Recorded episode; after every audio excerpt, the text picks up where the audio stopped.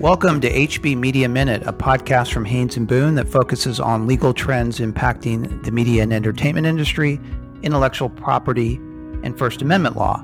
I'm Nathan Koppel, the Director of Media Relations for Haynes & Boone, and I'm joined today by Haynes & Boone Counsel Darwin Bruce, who will walk us through a checklist of key items that parties should consider when structuring transactions involving the entertainment industry.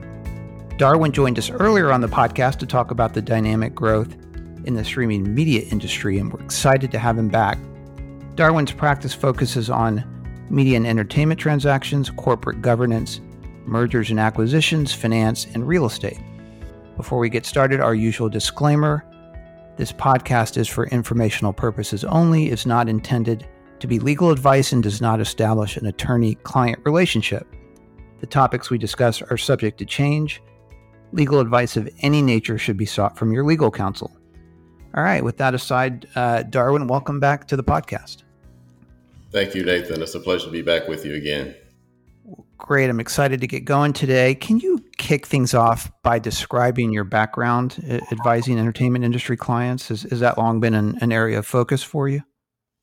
It has. I was fortunate enough to be able to work with a media entertainment company for several years. We worked on several different projects that included daily broadcast and syndicated talk shows and co-produced several movies. So there was a wide variety of experiences that were allowed. And so I had an opportunity to work in many different areas of the industry. That's great. I'm sure it's any young lawyer's dream to be able to work on entertainment transactions. So I would think a starting point in structuring entertainment transactions would be to identify, of course, the type of transaction and the parties involved. In doing that, what are some basic issues to think about?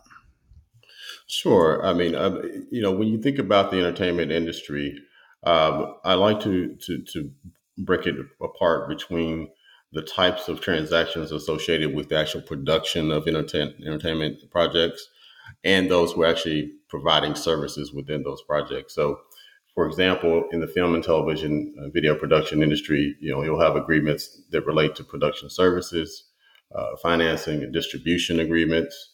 You have licensing agreements, you have releases, development agreements, and the like. So those are the agreements that would normally be in the background that most people wouldn't think about in terms of true media and entertainment, but they're truly a core part of the industry.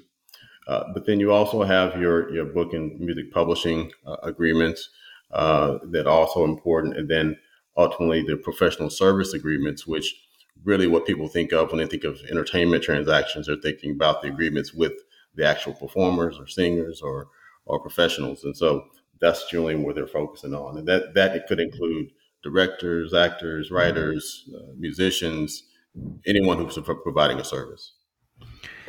Well, that makes sense. And I would think another important issue is identifying the scope of the intellectual property that's being conveyed in a transaction. Can you walk us through some of the key elements to cover in what I understand are called the grant of rights provisions? Sure. I do think it's also important on the front end to identify, even before getting to the scope of rights, the type of parties that are involved. So are you dealing with individuals or corporate entities or combination of those? And also determine if there are minors involved, because those key elements also play an important role in determining the right approach to take when you're looking at the grant of rights. With regard to the grant of rights themselves and the scope of those rights, you consider what type of right we're talking about, what type of instrument we want to use to transfer any rights or to build on any rights. So, for example, is it going to be a licensing arrangement? Is it going to be an assignment of existing rights? Or is it going to be work made for hire where you actually are producing the content that ultimately will be a part of the intellectual property related to the transaction? Each of those might have obviously particular terms that are specific to that kind of transaction. That's correct. And the important factor with regard to the type of grant is how to structure the overall transaction itself. And this applies to any of those type of agreements that we mentioned previously. For example, if you have a work made for hire, you want to make sure that those intellectual property rights are protected and they're actually going to be maintained by you as the entity, as opposed to transferring those rights or losing the actual rights themselves to third parties or granting them to other third parties. So it's very important to determine that structure on the front end. Then within the framework of that structure, you consider the scope and how extensive those rights need to be. What do you mean by that? How extensive? So for example, with the scope of rights, you want to consider are these pre-existing rights or newly created rights? Or did the content that was provided, is it pre-existing from previous projects that you're trying to transfer rights within from that project? Or is it new content that's being created as a result of your professional service that you're providing? That's one of the key components. And then the other thing you want to consider is are there other ancillary products that could come out of that intellectual property? So are there physical assets or products that are associated with the intellectual property that should be included in your grant of rights, and whether or not you want to include the scope of that grant, if you want to include the actual physical products that are ancillary and are products of the intellectual property. I'm just curious what kind of products might be typical?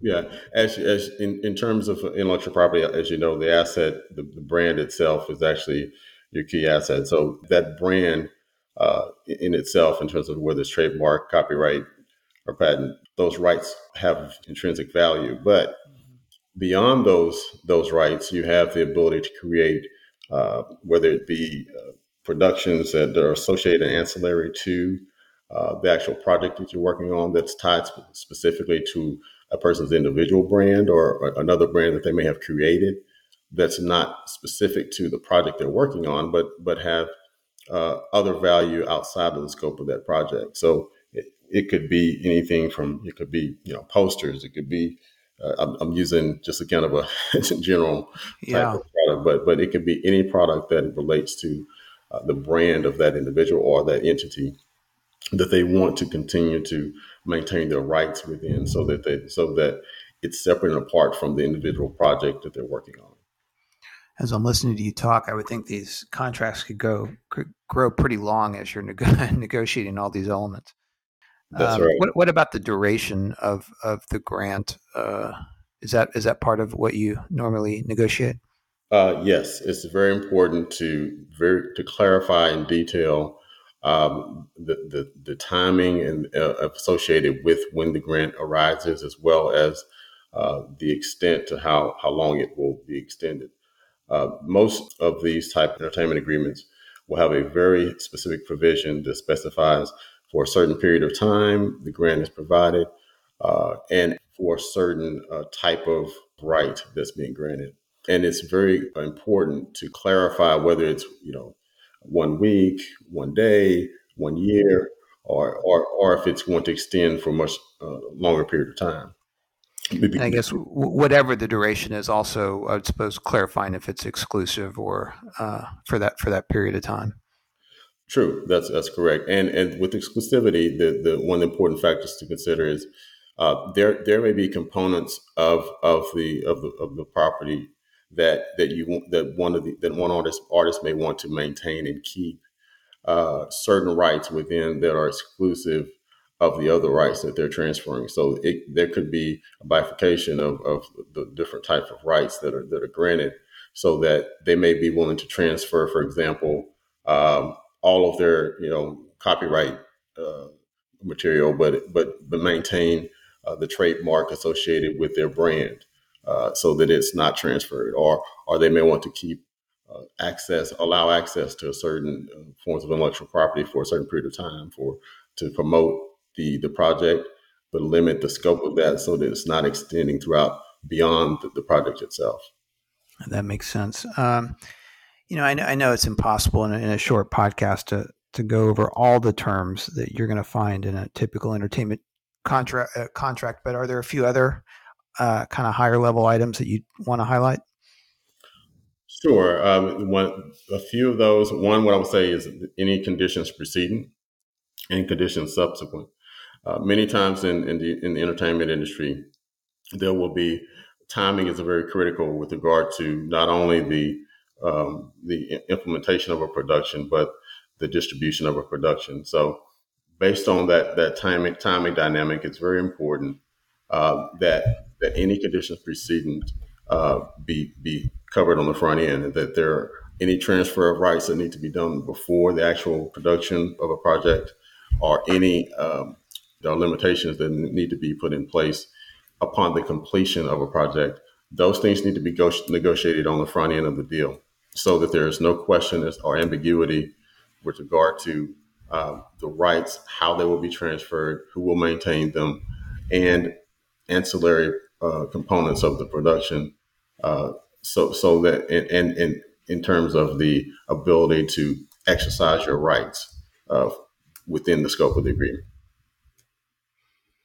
Well, let's we've covered a lot. Let's maybe pivot and talk about a couple concrete scenarios. Let's start with a contract involving actors, directors, I guess, in the film industry. What are some issues, again, at a high level, that you would think about when you're doing a deal with those types of artists?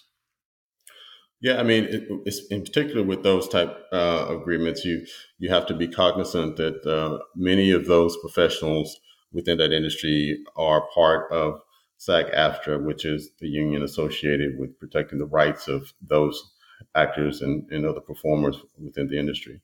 The reason that is important is because there are specific requirements and rules related to the use and agreements with those individuals.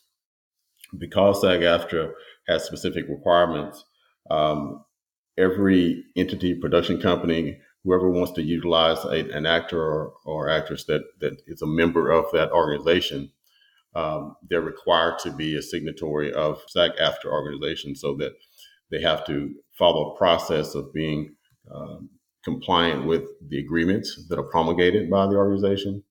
It takes them 4 to 6 weeks generally to become signatories, to be able to access those individuals.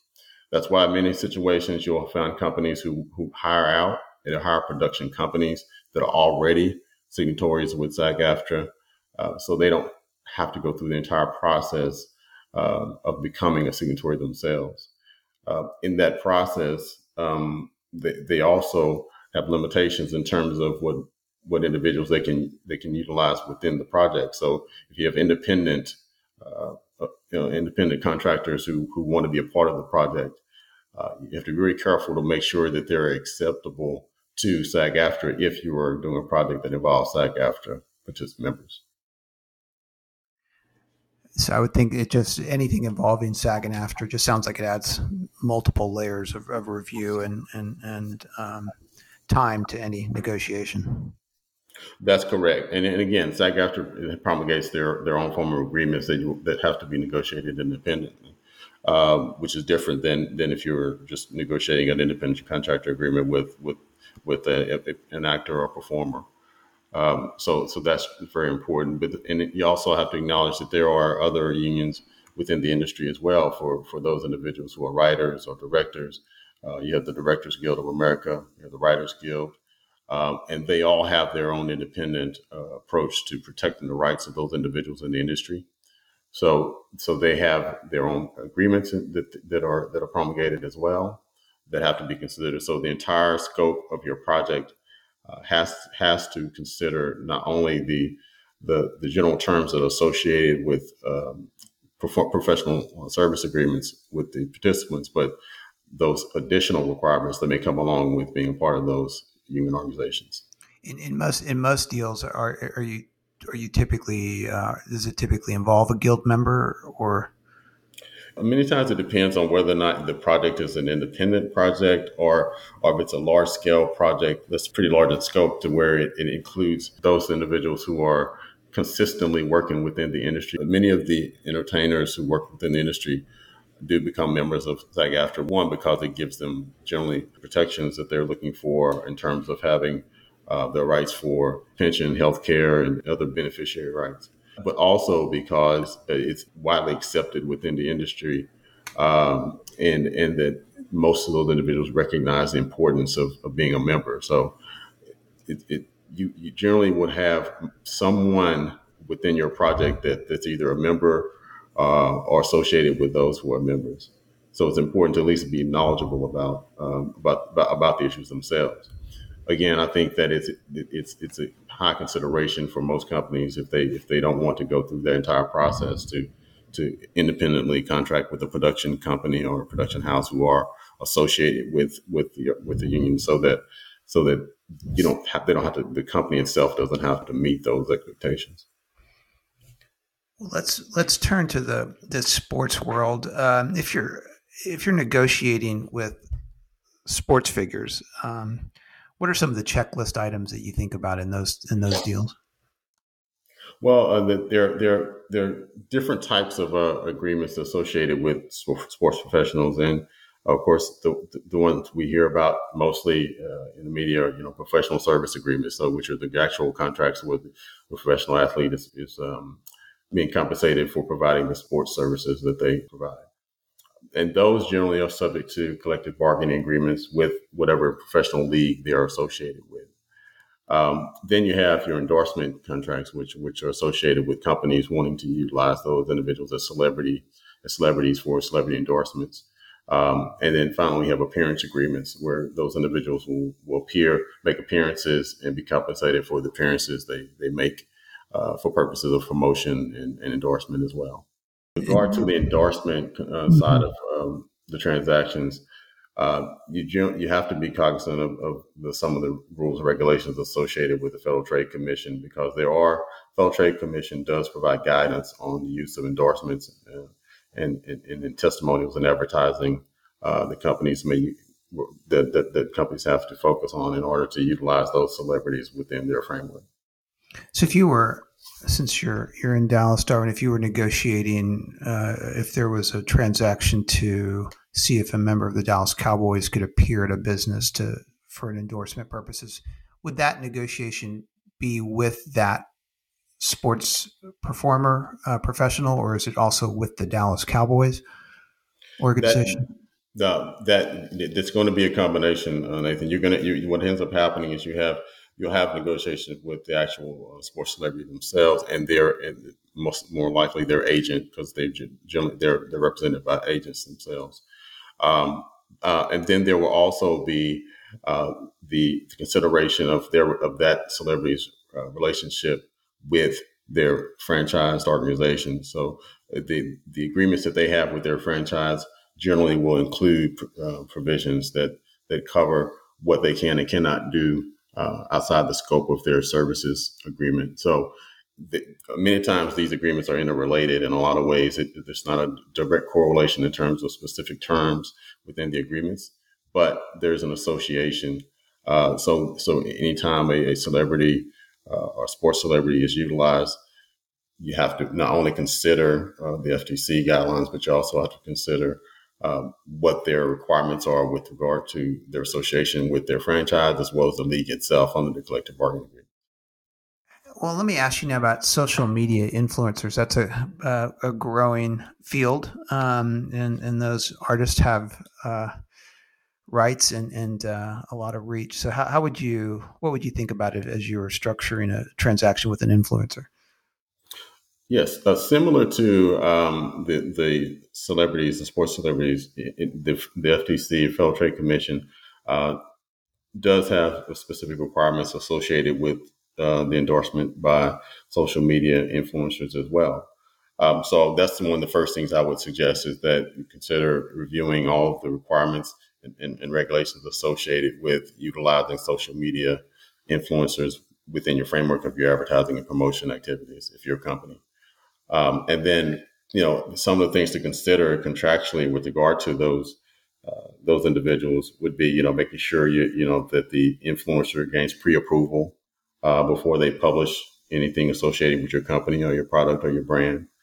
You also want to make sure that they're not specifically noted as a part of your business, though that there is a there is a wall between the company, your company, and the individual influencers themselves. And that's important for many reasons, of course. And then you also have the issue of making sure that the scope of what they will be endorsing and how the approach they will take to do it is consistent with your best practices as a company, which also includes, a social responsibility. So it's important to have like a social responsibility clause so that you have a right to remove or take down anything associated with their post or promotion that's not consistent with your brand or consistent with your values. Because, as most of us are aware, social media influencers, their brand could change at any given moment or in time. So you have to make sure that you're responsible enough as an organization to monitor that brand and monitor how their brand is affiliated with yours. Yeah, I was going to ask you why you think about these extra steps with social media influencers, and I guess it is. I mean, it's. And I don't know if it's also because influencers tend to sometimes, not always, be more controversial, maybe a little more unedited. You just want to make sure that it is in accord with your company's culture and values. That's correct. And also you want to make sure that you monitor the engagement level of the audience, of the social media influencers audience. I mean, many times in your agreements with these influencers, you want to make sure that their provisions that establish a minimum engagement requirement, so that if they fall within a certain threshold of an engagement, that threshold will not be detrimental to the promotion you're trying to provide, and even seeing the value in that influencer themselves. That's interesting. I guess finally, in terms of thinking of the types of artists, what about musical artists? What do you think about at a high level when you're approaching a transaction with a musician? Yeah, with the musicians, most musical artists, if will generally have a relationship with a publisher, a music publisher of some sort. So a lot of the licensing issues are generally handled by the publishing companies associated with the music. However, you will see where a lot of companies will utilize artists, whether it be for live events or specific performances that they need them to produce, and their agreements that are promulgated to address those issues, whether it be live or not. And so some of the things to consider with regard to that is, one, you want to make sure that the company has the right to use that name, the artist's name and likeness when they're promoting whatever specific event. Sometimes that's it's usually a general industry norm to do that. But, you'd be surprised that sometimes when we're talking about musicians, if they're performing and they think of the performance aspect, but not thinking about the ability to promote that performance. And so that should always be included. Another thing should be considered is the ability to protect your company from any of the liabilities that could be associated with not only the artist's performance, but some of the rights in the music or intellectual property that the artist may be utilizing in their performance. So you want to make sure that the agreement provides for that they have the authority to act in behalf on their own behalf, and that they have the work that they're performing is their original work, and or they have the right to obtain the rights from other parties, and there's no lien or encumbrance on those rights. You also want to consider, commissions that they need to obtain from third parties as far as releases and the like to deal with their actual performance. Oh my gosh, Darwin, you've covered a lot of ground here. It's an incredible survey. As I mentioned, I feel like we could probably talk another hour and you still wouldn't exhaust all the different things you think about when you're approaching these transactions. But any other kind of takeaway points you'd want to add before we wrap this up? I think one last thing that would be important to mention are the talent agent considerations and the implications there. Anytime you're working with anyone within the industry that's a participant, you want to make sure that there's not an existing arrangement with an agent or someone representing them in their management capacity. And if there is, you want to make sure that it's clear that that person or company is authorized to act on behalf of that individual or that group. And that should be clearly stated in the agreement so that there's no question about who has the capacity to contract on behalf of that party. It's also important to address whether or not that those rights are exclusive to a particular agent, or if they're using a specific agent for specific parts of their brand as opposed to the entire brand. And then finally, the reason that's especially important is because when it comes to distribution of funds in terms of compensation and or access to books and records, you want to make sure it's clear whether or not that your company has the authority to work directly with the artist or whether or not they have the ability and authority to work directly with the agent, or both. Yeah, that's interesting. I would think with entertainers, you could have any number of people who claim to have the authority to act on the entertainer's behalf. So it's important to make sure you're dealing with the right people. That's correct. Well, Darwin, thank you so much for this. Really appreciate it. Before we sign off today, I just want to invite listeners to visit Haynes Boone's revamped website at haynesboone.com, where you'll find the firm's media and entertainment litigation practice page, which contains links to our media, entertainment, and First Amendment newsletter, and also to all of our HB Media Minute podcasts, which are also available on all popular podcast platforms. Thanks for listening, and I hope you'll tune in next time for HB Media Minute.